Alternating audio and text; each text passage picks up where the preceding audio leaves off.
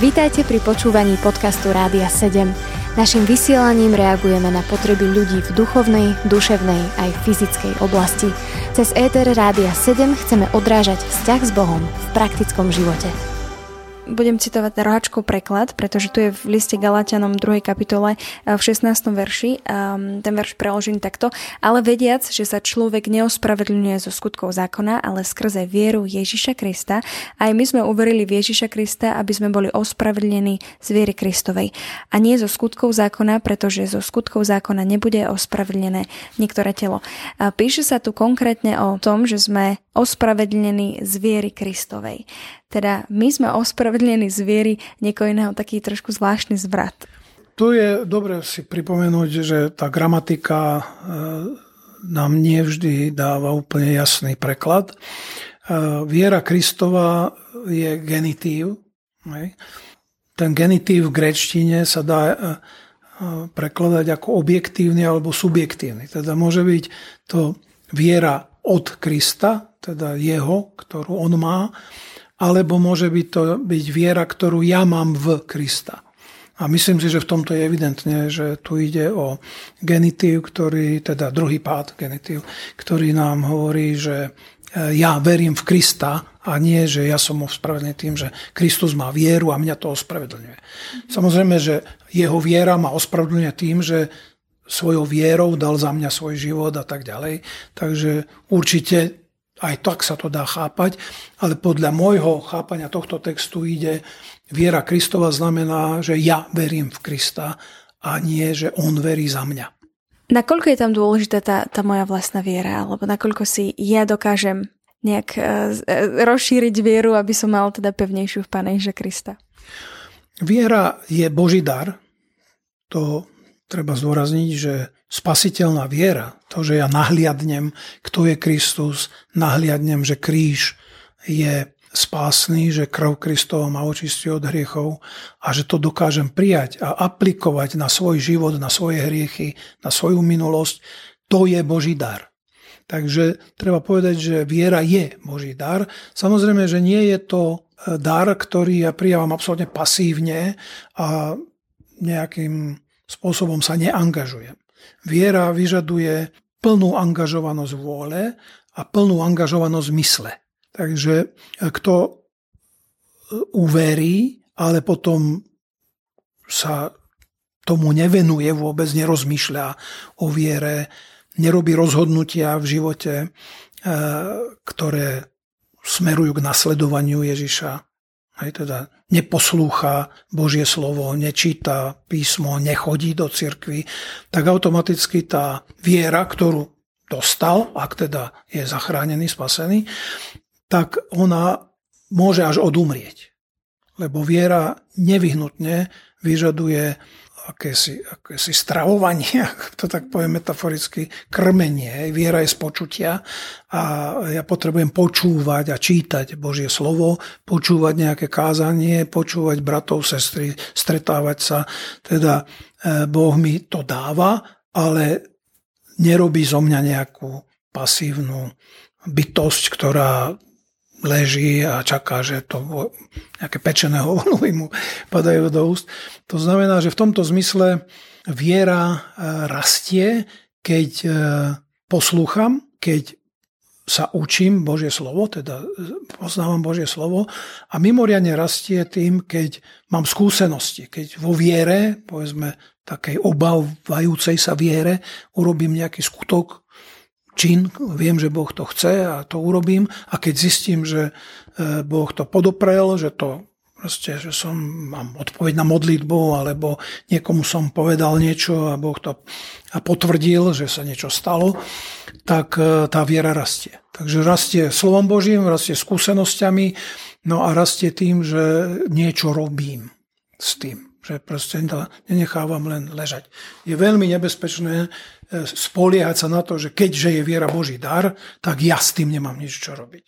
Tam to, to je skoro by som povedal nie 50-50, že Boh a ja na poli, ale 100% Boh a 100% ja.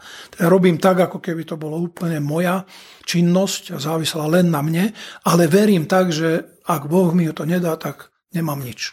Takže 100% je to Boží dar a 100% moja angažovanosť.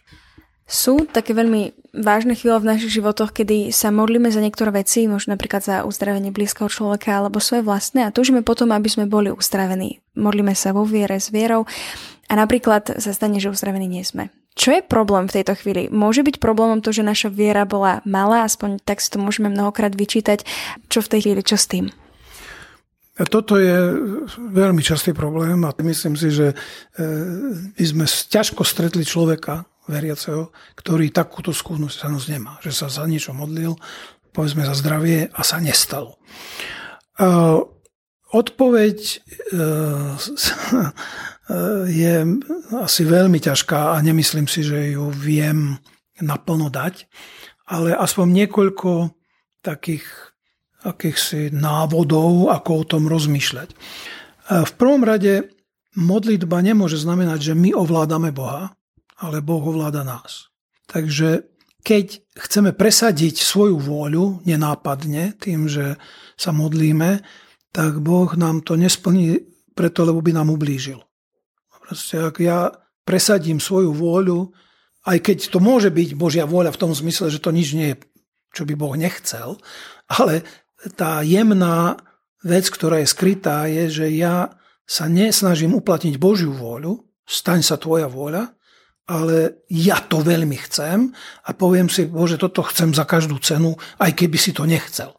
A to je, tam by nám Boh ubližil. Takže toto môže byť príčina.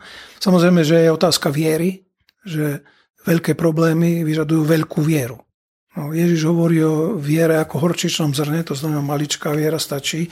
Len áno, je pravda, že stačí malá viera, ale viera sa nemerí ani tak tým, že aká je, ale aký problém chceme riešiť.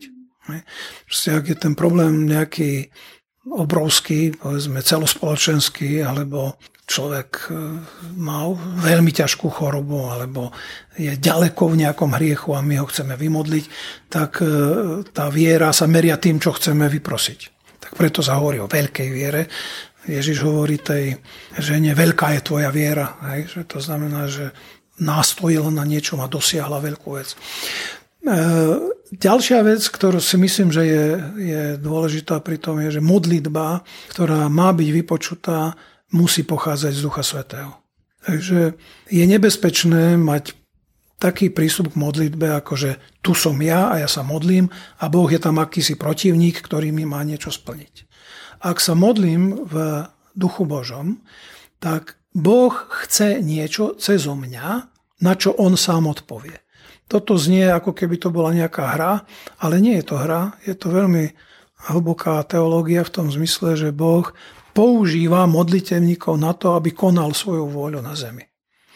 A keď vidím modlitbu týmto spôsobom, že Boh má nejakú vôľu, ktorú chce cez mňa splniť a ja dokážem sa priblížiť k nemu tak, že pochopím, že mi dáva vieru, aby to, čo on chce, cez mňa urobil, tak e, môžem veľké veci vymodliť, ale tam nie je to, že ja versus proti Bohu, ale Boh robí cez zo mňa, cez moju poddanosť a cez moju vieru to, čo chce robiť, ale bezo mňa to v úvodzovkách opatrne hovorím, nemôže robiť, pretože na zemi stanovil človeka ako, ako vládcu, ako niečo, čo tu sa deje cez ľudí.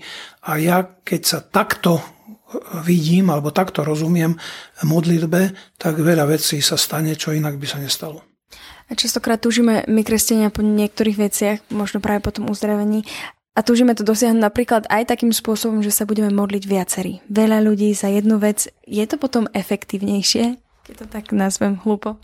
Ježiš veľmi jasne povedal, že kde sa dvaja zhodnú, tak e, ja som, sa im to stane, hej, keď sa modlia za niečo dvaja. Myslím, že 18. kapitola Matúša, ale neviem úplne presne. Zhodnúť sa na niečom duchovne znamená, že prestávam byť sebecký.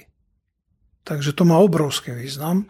A prvá kapitola druhej Korintianom, pán Pavol hovorí, že aký význam má, keď sa veľa ľudí za niečo modlí. Takže to má obrovský význam. Samozrejme, že to množstvo sa musí v duchu zjednotiť. Nestačí mať zbierku veľa veriacich. Je potrebné, aby sa vedeli v duchovne zjednotiť a to nie je jednoduché. To znamená, že áno, má význam, keď sa viacerí modlia, keď sa zjednotia. Okrem iného to má aj ten význam, že prestávajú byť sebeckí. A samozrejme, že viera viacerých ľudí sa vzájomne ako keby podporovala. Proste to, to má obrovský význam, keď sa vzájomne rozprávame o niečom a povzbudzujeme. My tak fungujeme, že vlastne sme stvorení do spoločenstva. Počúvali ste podcast Rádia 7. Informácie o možnostiach podpory našej služby nájdete na radio7.sk.